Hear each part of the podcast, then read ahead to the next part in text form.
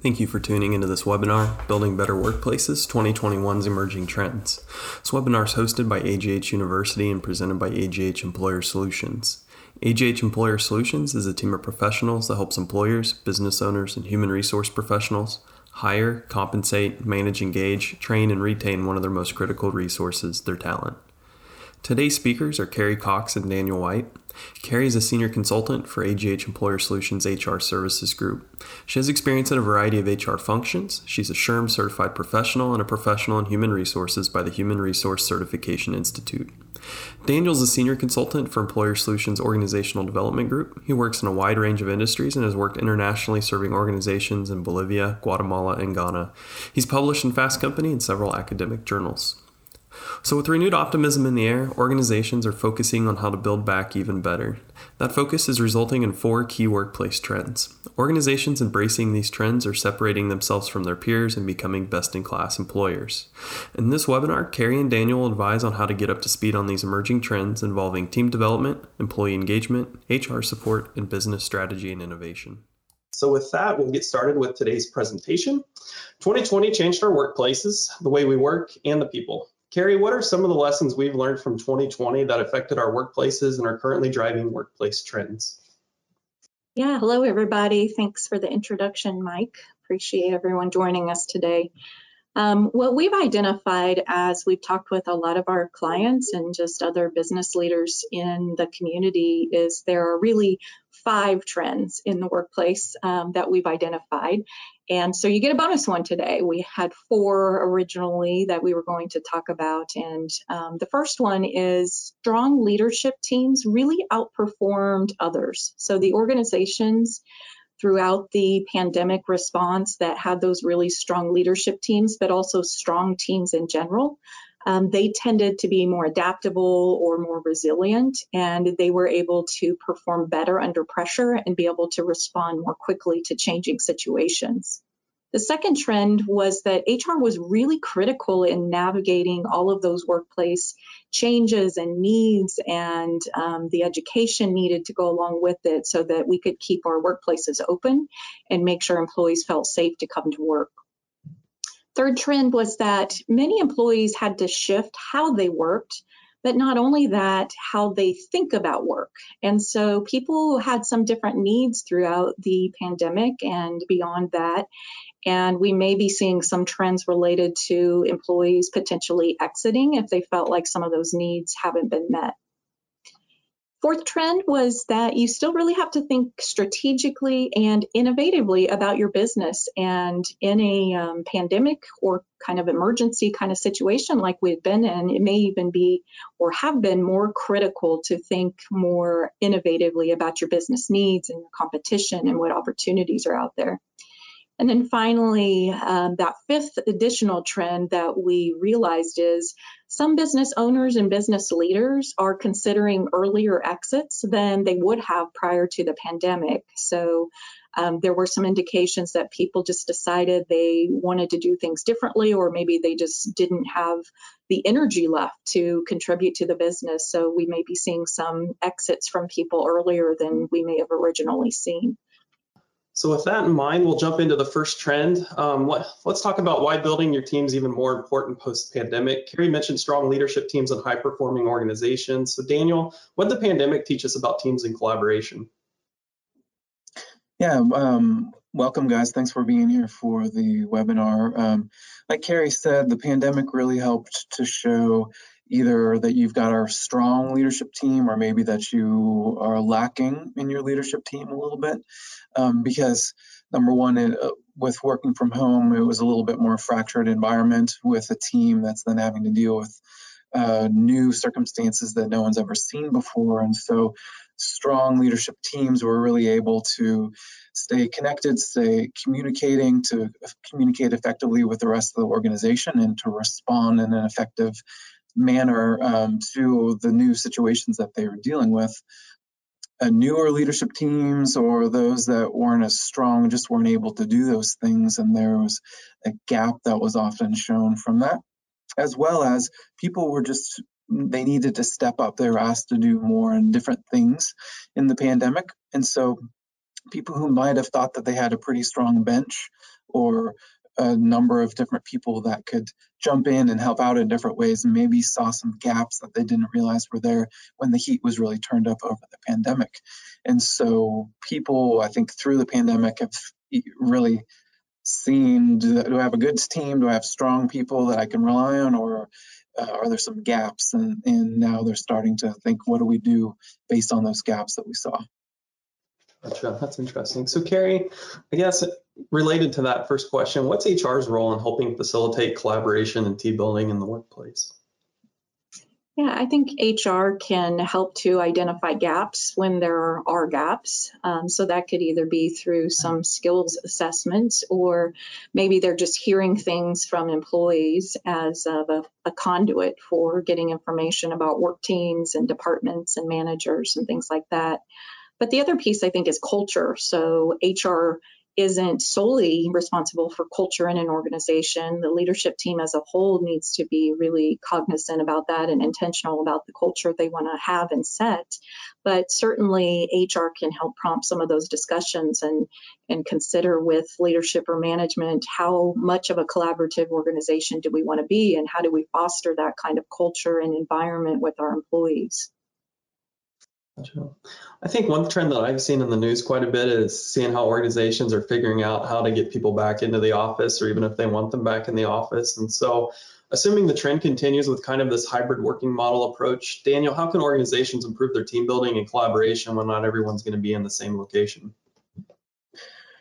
Yeah, so I, think that's a good question because we're going to see a lot more of that continued hybrid work. Um, and I think team building really is a little bit about what Carrie said as being proactive about thinking how you're creating a culture and how you're growing your team. Um, in the past, if you're in the office rubbing shoulders with somebody, um, you can naturally develop and become uh, better teammates just from getting to know each other.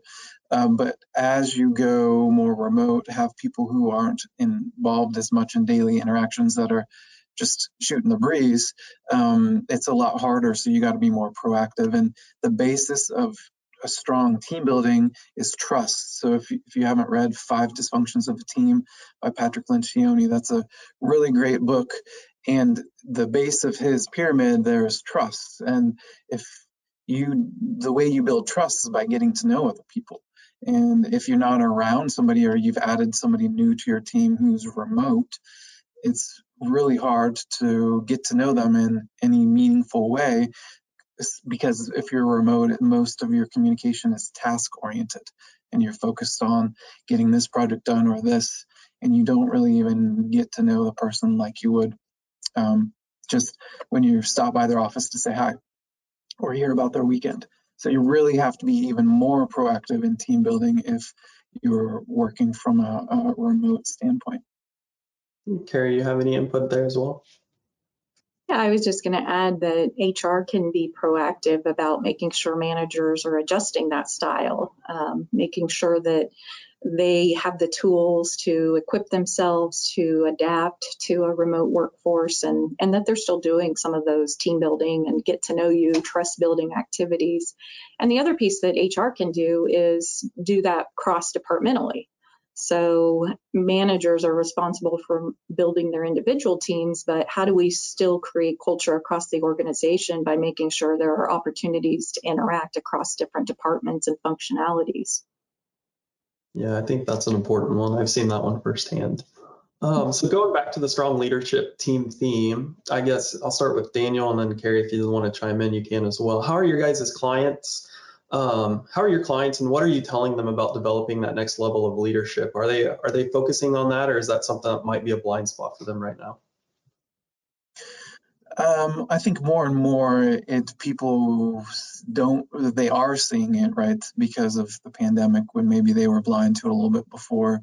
Um, and the ways that we're seeing people do it in the best way to develop that leadership is in thinking about it holistically and a kind of a long-term investment because too too often people think that it's just leadership development is like a information transfer or i'm just going to have you read this book go to this one day training and then you're good to go but really leadership development is all about behavior change over the long term and taking ideas and information and then incorporating it into your life and what you do. So um, it takes time and each person is different.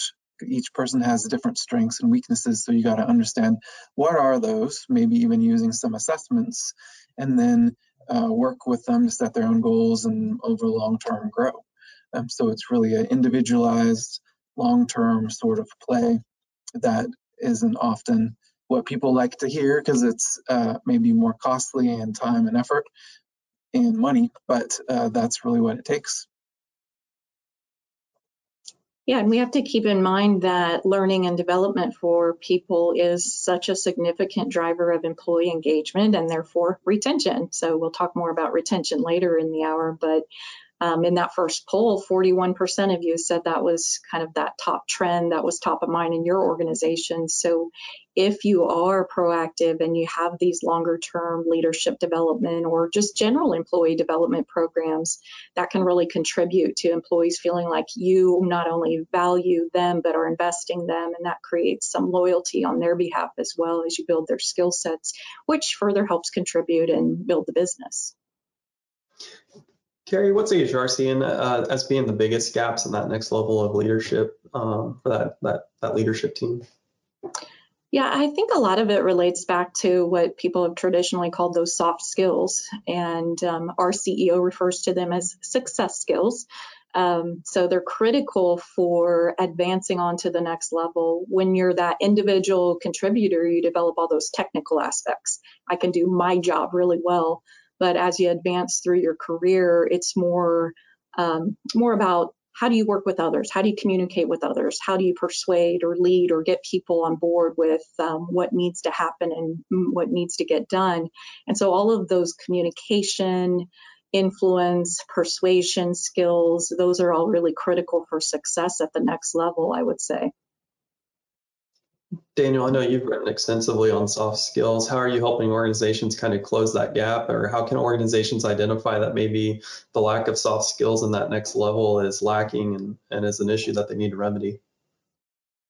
Um, well, you know, I think a lot of times managers see that in their their next level down. They do see some of those gaps.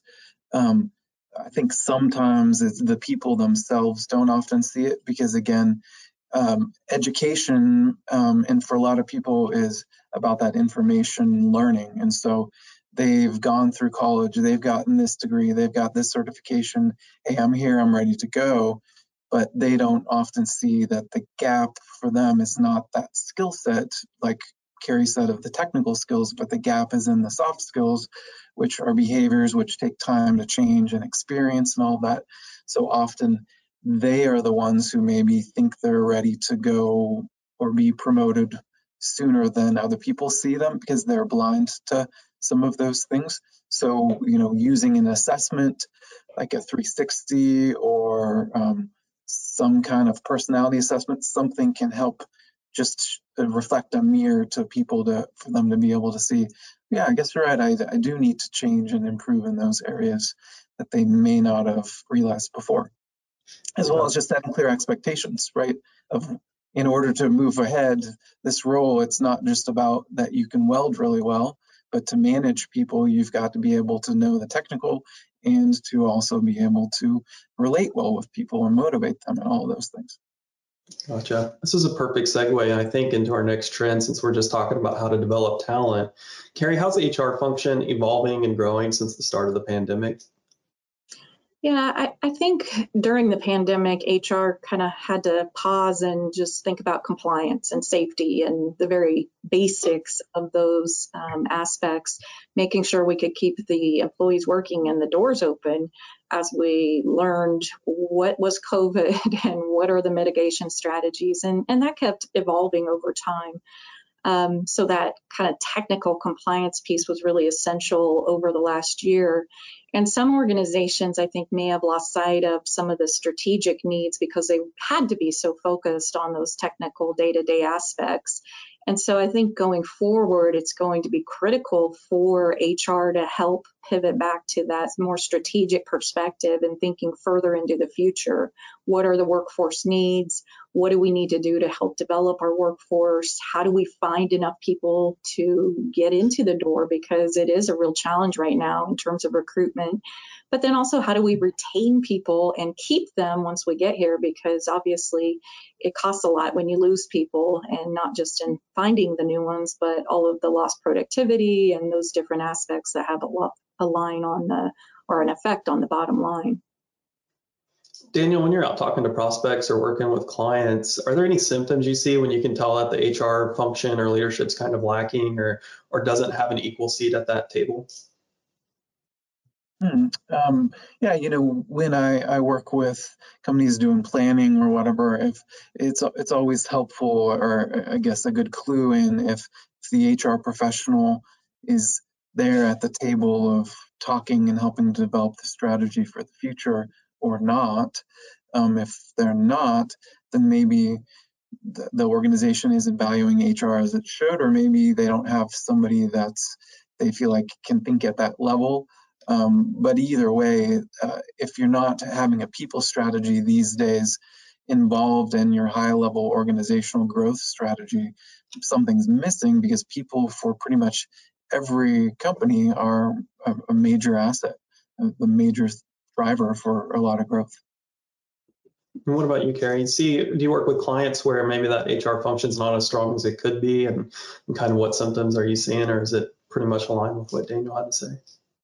Yeah, I think certainly different businesses have different needs in terms of how they fulfill the HR function and that people management function. And so um, some, sometimes we even know that there's a gap, and so we're called in to help manage that gap and help them vision or help them assess practices and look at um, best practices and trends and make recommendations going forward. So um, I think it's it's across the board based on the business needs often so, but there's always got to be somebody that's responsible for that people management function. So even if it's not a dedicated HR person, someone in the organization has to be there doing that. And if you don't have the person um, dedicated to that full time or at least half time, um, you might have some gaps that you know you might need some supplemental assistance with. So, what can HR do to be a strong partner then and kind of provide that value at the leadership table? Yeah, I think along with what Daniel was saying related to some of the strategic planning that he does with organizations, making sure HR is doing strategic planning. So, understanding what are going to be the business or organizational changes over the next three, five, or even 10 years out? And how will that change our workforce? And therefore, how does that change our practices and what we need to be doing so that we can develop people and we can recruit people and we can retain people in the ways that we need to? And so not only is that strategic visioning important, but having a real clear sense of where are you today is an aspect of that too. So conducting an HR audit or a review of those HR functions might be a really critical component of that. So there's a clear understanding of what do we do today and how is it serving us? Because if it's not working, then we may need to adjust our practices. We may need to change our policies. And, and I'll tell you, the more clients I talk to, things aren't working today. And mm-hmm. it's, you know, it's no fault of their own. It's just things have changed so much. And so if you're just posting a job and you hope you're going to find a great candidate and the post and pray strategy is what I've heard that referred to as, it probably doesn't work like it used to even five years ago, maybe. Um, and even, you know, it's even more critical today with the turnover we're seeing and with some of the uh, challenges in recruiting people into organizations. How does HR analytics kind of tie into that, providing value or being a strong partner? Yeah, I think that's a piece where as I talk to more and more HR professionals, they're getting more into that. So they're getting um, to the point where they're much more comfortable with the data in terms of um, people data, but also business data.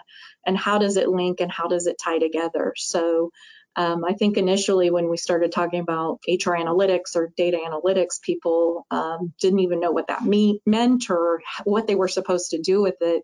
And as we've, you know, gotten into that topic with some individuals, it's just critical to identify what's the business challenge or what's the problem you're trying to solve And then you go look at the data and then you figure out, you know, how does that data influence my decisions that I might make or that I might recommend in terms of strategies that we could try. And I think sometimes people have it backwards. They look at all the data and say, well, what do we do with this?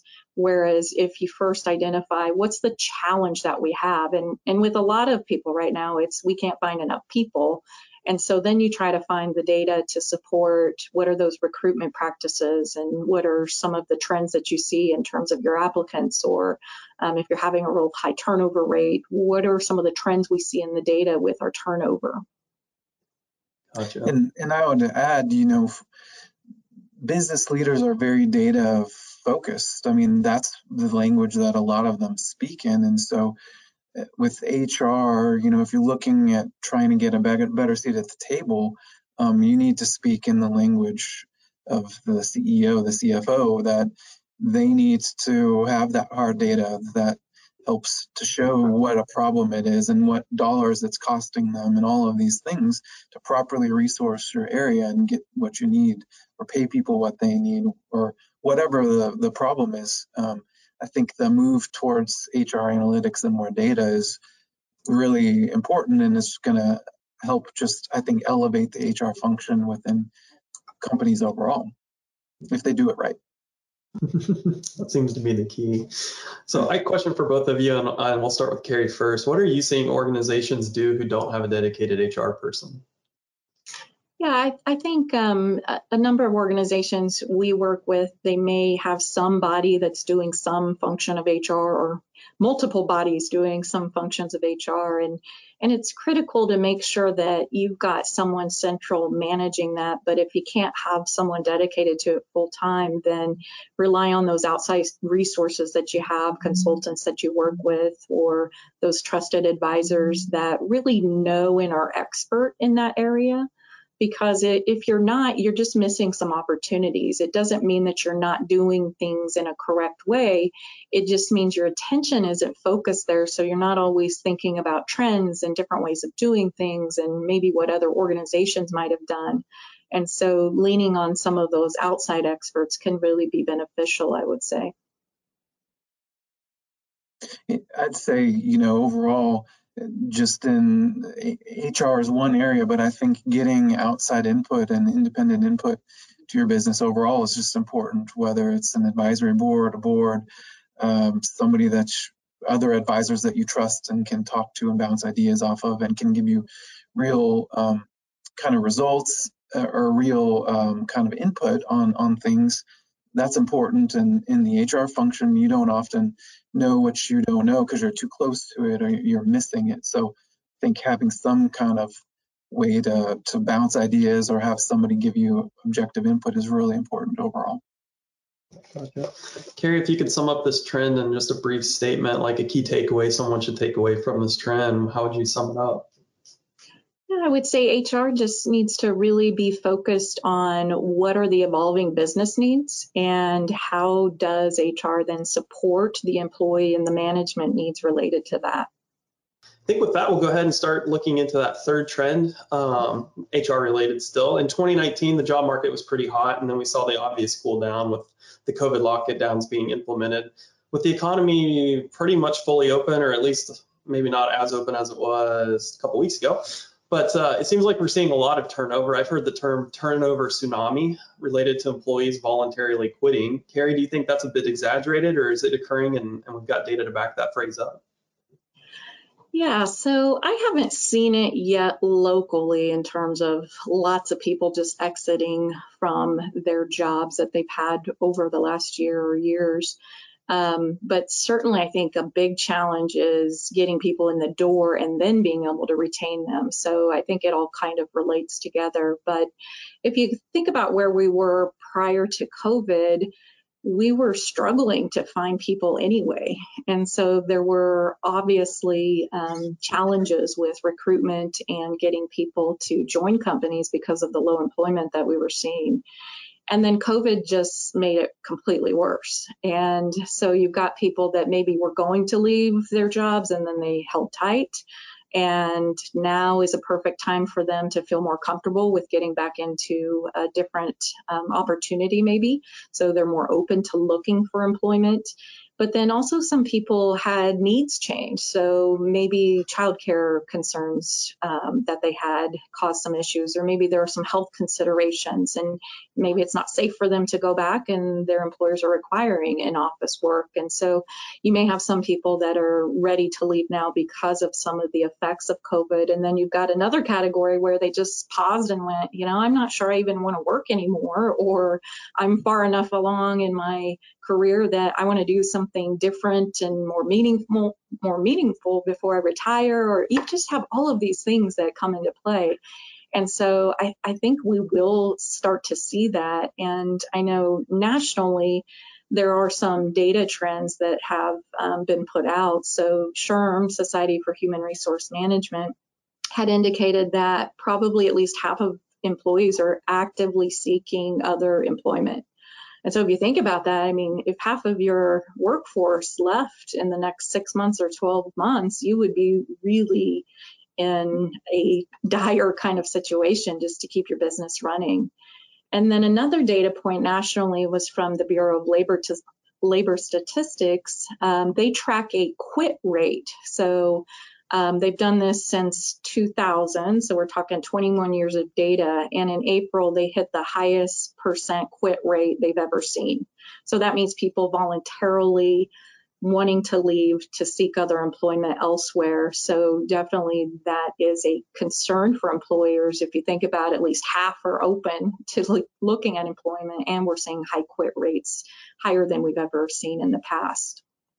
Gotcha. Daniel, are there operational or planning ways to kind of manage the effects of that turnover if it comes to fruition?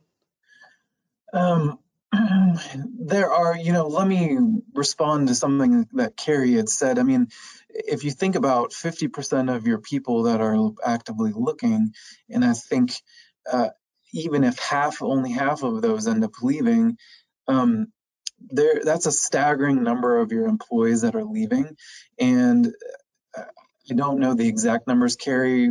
You know them, I think. But the cost of one person leaving to replace them and lost productivity and recruiting costs, everything. I mean, it's like over 100% of that person's annual annual salary plus you're paying them. So if you're losing 25% of your workforce, you're basically, I mean, it's a ton of money and time and trying to find people to fill it in this sort of environment. I mean, it's just a staggering amount of money and time and effort that could be you know resolved if you can actually keep people. So um, i think often people think about well what if we have to raise um, price or you know our salaries or what if we have to do this? You got to think too about the opposite of what if people leave how much is that going to cost us too? So i guess i wanted to throw that out there. Carrie what's the statistic yeah, I was going to say, depending upon the position, it can be 50% to 150% of mm-hmm. annual salary. So for more professional or higher level positions, at that higher number.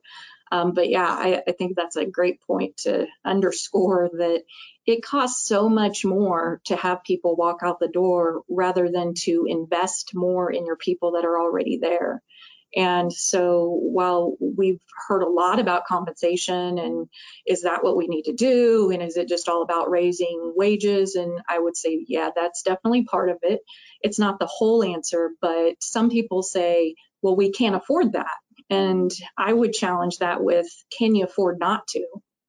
And I think, you know, Daniel's point, we could just do some quick calculations and you, you're going to see a significant amount of lost revenue if you have all of those employees walking out the door.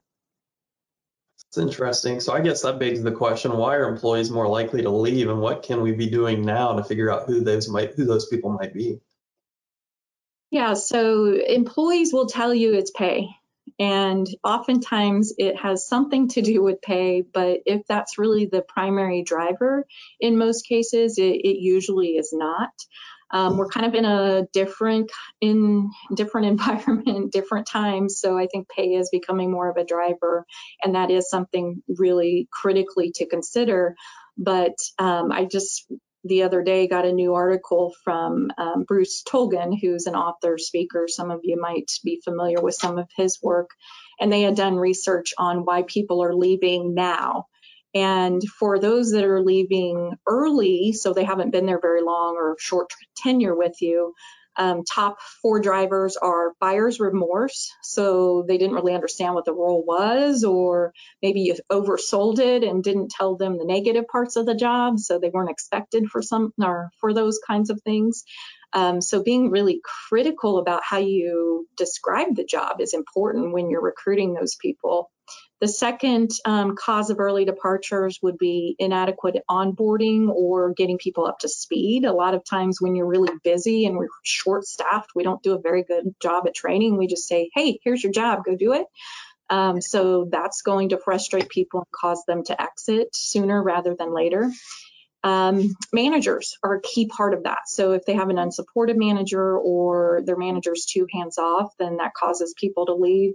And then limited flexibility was the fourth driver. So that's for people that are less tenured with you. For those that are uh, more senior in the organization, have longer tenure, the drivers are a little bit different and somewhat the same. So overcommitment is the top driver. They feel like they're doing too much. There's too much heaped on them and they just can't get a break and there's no light at the end of the tunnel. So they just want to exit and give up on that. A poor manager or unsupportive manager is in that uh, category again. And then also limited flexibility is a top driver for people that have been there longer with the organization. So a um, couple of key things that those have in common are management. So having really strong managers is, is something that you can do in your organization, but also flexibility. And, and flexibility doesn't always mean I work at home when I want or I work what schedule I want. Sometimes it's flexibility in choosing how they do a task or the order of how they do their work. So for some of you that work in environments like manufacturing where you've got to have your people there you know and, and, doing things a certain way it's it's a little more challenging to think about flexibility but i would say think out of the box with that and and talk to employees and you know what do they want in terms of that flexibility because people really are motivated by that these days and and we've seen that we can work more flexibly I think prior to COVID, people, managers were able to say, no, sorry, we can't do that. It just doesn't work. And then COVID showed us we had to work in different ways. And so we're just having to continue to adjust to that. Gotcha. So I, putting on my CEO or president hat, I've heard the term, I think you said it was stay interviews. Is that a, really a thing? And is that helpful in engaging employees and retaining them? Yeah, definitely. Not a lot of organizations do this, but um, it can be a really key strategy for engaging in conversation with and then fixing things that may be wrong and retaining employees. So, stay interviews should be conducted by the direct supervisor or manager, the person closest to the employee. Shouldn't be an HR function because HR just doesn't have as much um, close touch with those employees. But it's really a way just to have open communication with an employee to say, um, you know, what is it that keeps you coming to work and what do you like best? Because you want to continue to feed employees those kinds of tasks. But then you also ask them to be critical and, and you ask things like, um, when did you last think about leaving the organization? And what made you think that? And it might catch an employee off guard and you know the manager might not be comfortable asking that initially but you can find out some really interesting things and people realize oh i can talk openly with my manager and they're not going to just fire me because i expressed some concerns. And it may take you doing these stay interviews several times before employees really open up but it's a great way to open that communication line and get information early that you can actually do something about and fix before the employee's out the door gotcha Daniel, yeah. does the uh, does the employee parking spot or the the monthly pizza party work for employee engagement? Uh, no, no. I mean, there's uh, people like that, you know, but it doesn't really drive engagement, and that's not why anyone would ever stay. Because I got the employee of the month parking spot this month, so I'm not going to quit yet. uh, that that's not really a driver of engagement. Um, but I think the the real thing that the stay interviews get at is that again, each person is different, and you can't make assumptions that you know why what's going to keep people there. You have to ask, and too often I think HR professionals or managers or CEOs or people get into their head. Uh, this is what's keeping people from working here, or this is we only would do this, or this couldn't be the problem. When you really have to ask, because you don't ask, you're, you're never going to know, and it's going to be different for each person. So, one person, sure, it's the money. Maybe that's what's going to do it. Somebody else, they might even take a pay cut if they could get something else. But they often aren't going to come to you and tell you, so you got to go ask them. Interesting. Mm, that's interesting. That seems like a new way of kind of doing things in terms of employer retention. I think it's a good segue into the next trend that we're seeing. And all the trends we've talked about are kind of new ways of doing the same thing, whether it's team building or, or the HR function or even employee retention and engagement. So I guess along those lines, Daniel, why is innovation important for an organization? Well, so yeah, a lot of the stuff we're talking about is kind of innovation in the HR function or in the engagement of employees. Um, the, I mean, if you look at a graph, um, I've shown graphs in the past of if you look at just like the amount of mail or correspondence from like 1900 to now, it's just like shoots up like the um, sheer amount of information and things that's passed on. And you can do it for all sorts of things, but the world is just changing exponentially. It's like straight line up in as far as the way that things are changing. And so innovation just means how do we not get stuck and how do we constantly think about how could we do this better? How can we meet the needs of our customers better? How can we engage our employees better? It's um, thinking differently about things and um, not just saying well uh, this has always worked in the past. Like carrie said the you know we've always just posted something on Indeed for the past couple years, and we've always got good candidates, just because it, the past performance does not predict the future outcome. So you really have to constantly be kind of on edge and thinking, how can we continue to improve and learn and change and grow, rather than just stick with what we've always done. Carrie, I know we've touched on a few things related to HR. What's HR doing to innovate? Yeah, I think HR has to just first take a really critical look at what they're doing and then figure out what can we do differently. Um, recruitment is such a changing and evolving space right now. We can't just post and hope people come to us. One of the things I, I keep hearing and repeating uh, for people is you've got to find where people are and go to them. And so, you know, just being strategically about let's say you, you have a particular position, where would those kind of people in that position look for an ad or a job or just not even be looking for one, but you can pop in and and um, appear before them. I we're kind of joking. I was working with a group um, not too long ago, and and I said, where would this type of person be? And they said, well, probably drinking at a bar and and you know we laughed but i said okay what about bar advertising then i mean just thinking outside of the box and innovating how you get applicants and where you go seek people out i think is really critical how do we get to them and get in front of them interesting so daniel does every organization need to be thinking about innovation well i mean I, I think they do um, because things are changing so much. I mean, obviously, with the pandemic, it even spun it up even faster. Um, but I think people get the wrong mindset when they they think innovation and they, they think, okay, well, uh, we then have to become like Google or Apple. We've got to have a, a beer on tap and ping pong tables, and people can come and do whatever they want. That's not innovation. It's this bad vision of what innovation is. Innovation is really just being curious. Like Carrie said, asking the question, where would this type of person be? How could we get in front of them? Well, what if we tried this? Right? It's it's being willing to be curious, ask the question, try new things. And it doesn't mean your culture has to become like a Google frat boy culture. It means you have to be curious. And so that's that's the main thing, I think. fail, fail faster, fail better, right? Yeah, exactly. Carrie, I, I guess, and if we've already addressed this question, forgive me, but how can we be more innovative and maybe testing those experiments a little more quickly and and with a process in the HR function? So you mentioned the bar example. Um, how can you kind of develop a process around that iteration of whatever you think that next experiment is going to be in the HR function?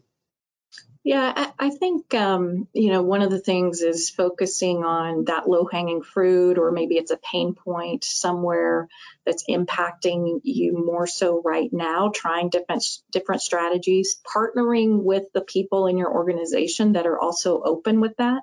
Some of your managers that you work with are going to say, "Well, no, we're not going to advertise in a bar," but others might be willing to go sit at the bar and say, Hey, I'll buy you a drink. Let me tell you about how great it is to work at my organization.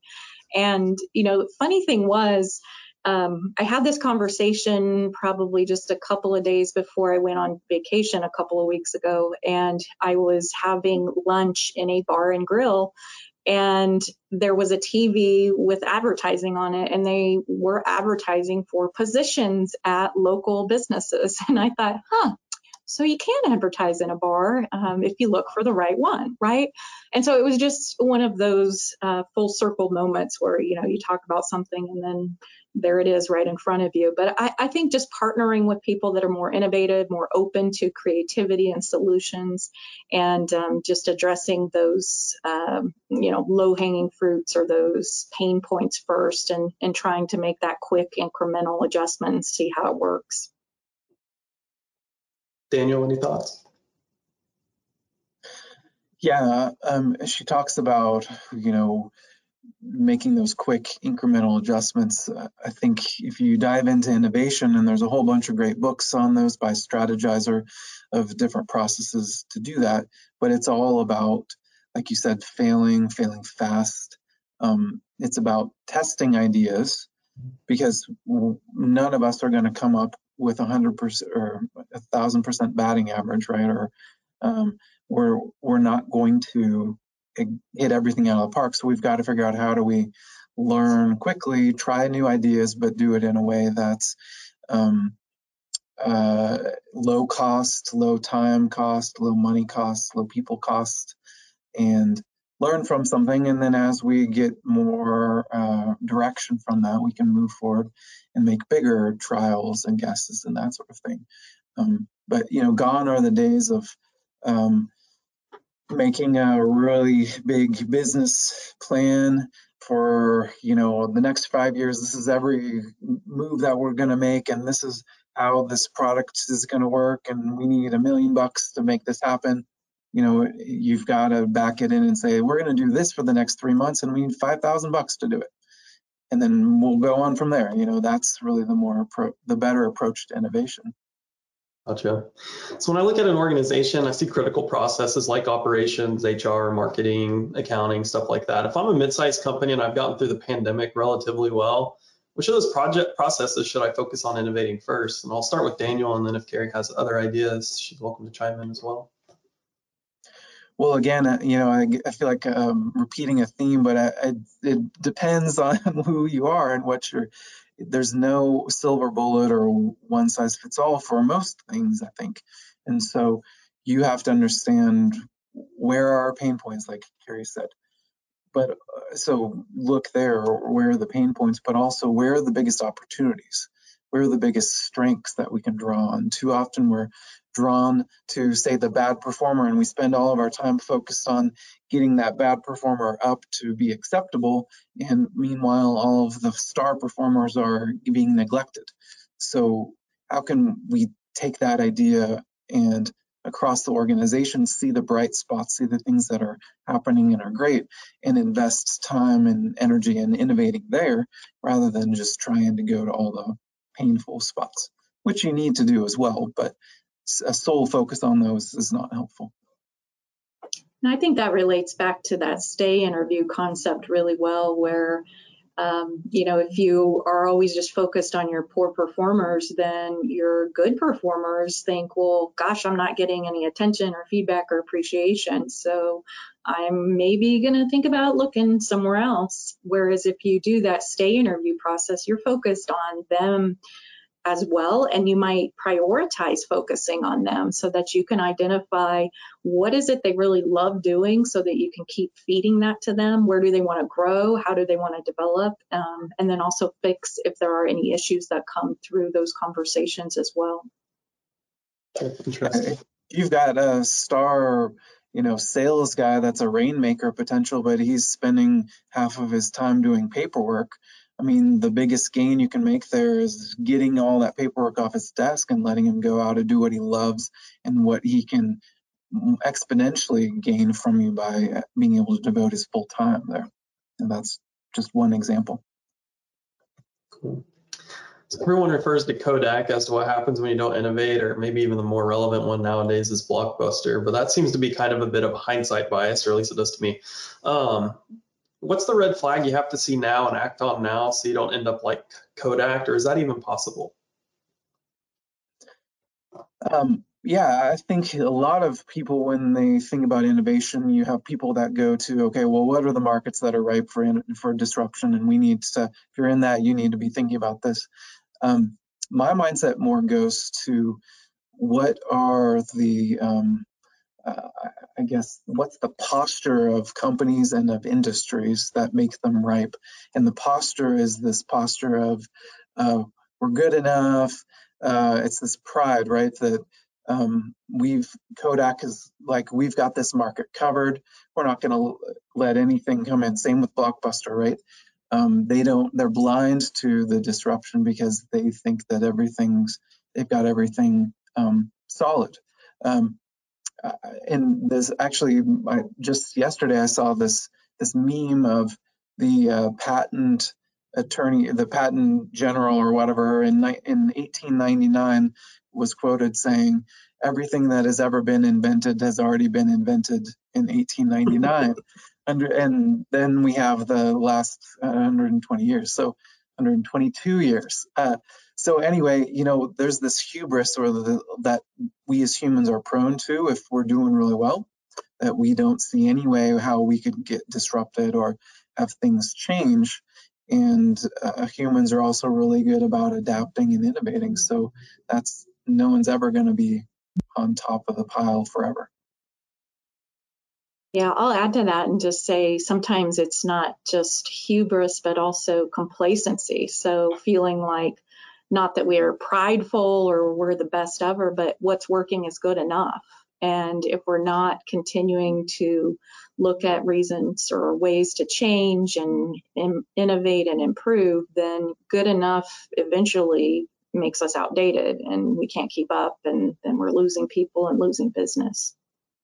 Very good points there. I think the last question on this topic, what's the biggest hangup that prevents organizations from executing on innovation initiatives they come up with? They see the need, but for whatever reason, they just either don't execute or don't execute, execute well on it. I think complacency is a good thing. They're just not driven to do that. they're not curious, right? Not asking questions. They're not willing even to take risks. Um, they maybe see an opportunity, but I'm not willing to bet what I've got going on here or not willing to invest in that. So, and again, I think the way to get beyond that is to take little risks, to minimize your risks, take little weight, little failures, and just to realize, get a sense of urgency. You got to have a sense of urgency and a curiousness to explore how could we do things better. Gotcha. Cool. And then I guess for this topic, Daniel, if you wanted to sum up just kind of the trend and, and what, what would be a key takeaway for someone in the audience to take away on this trend?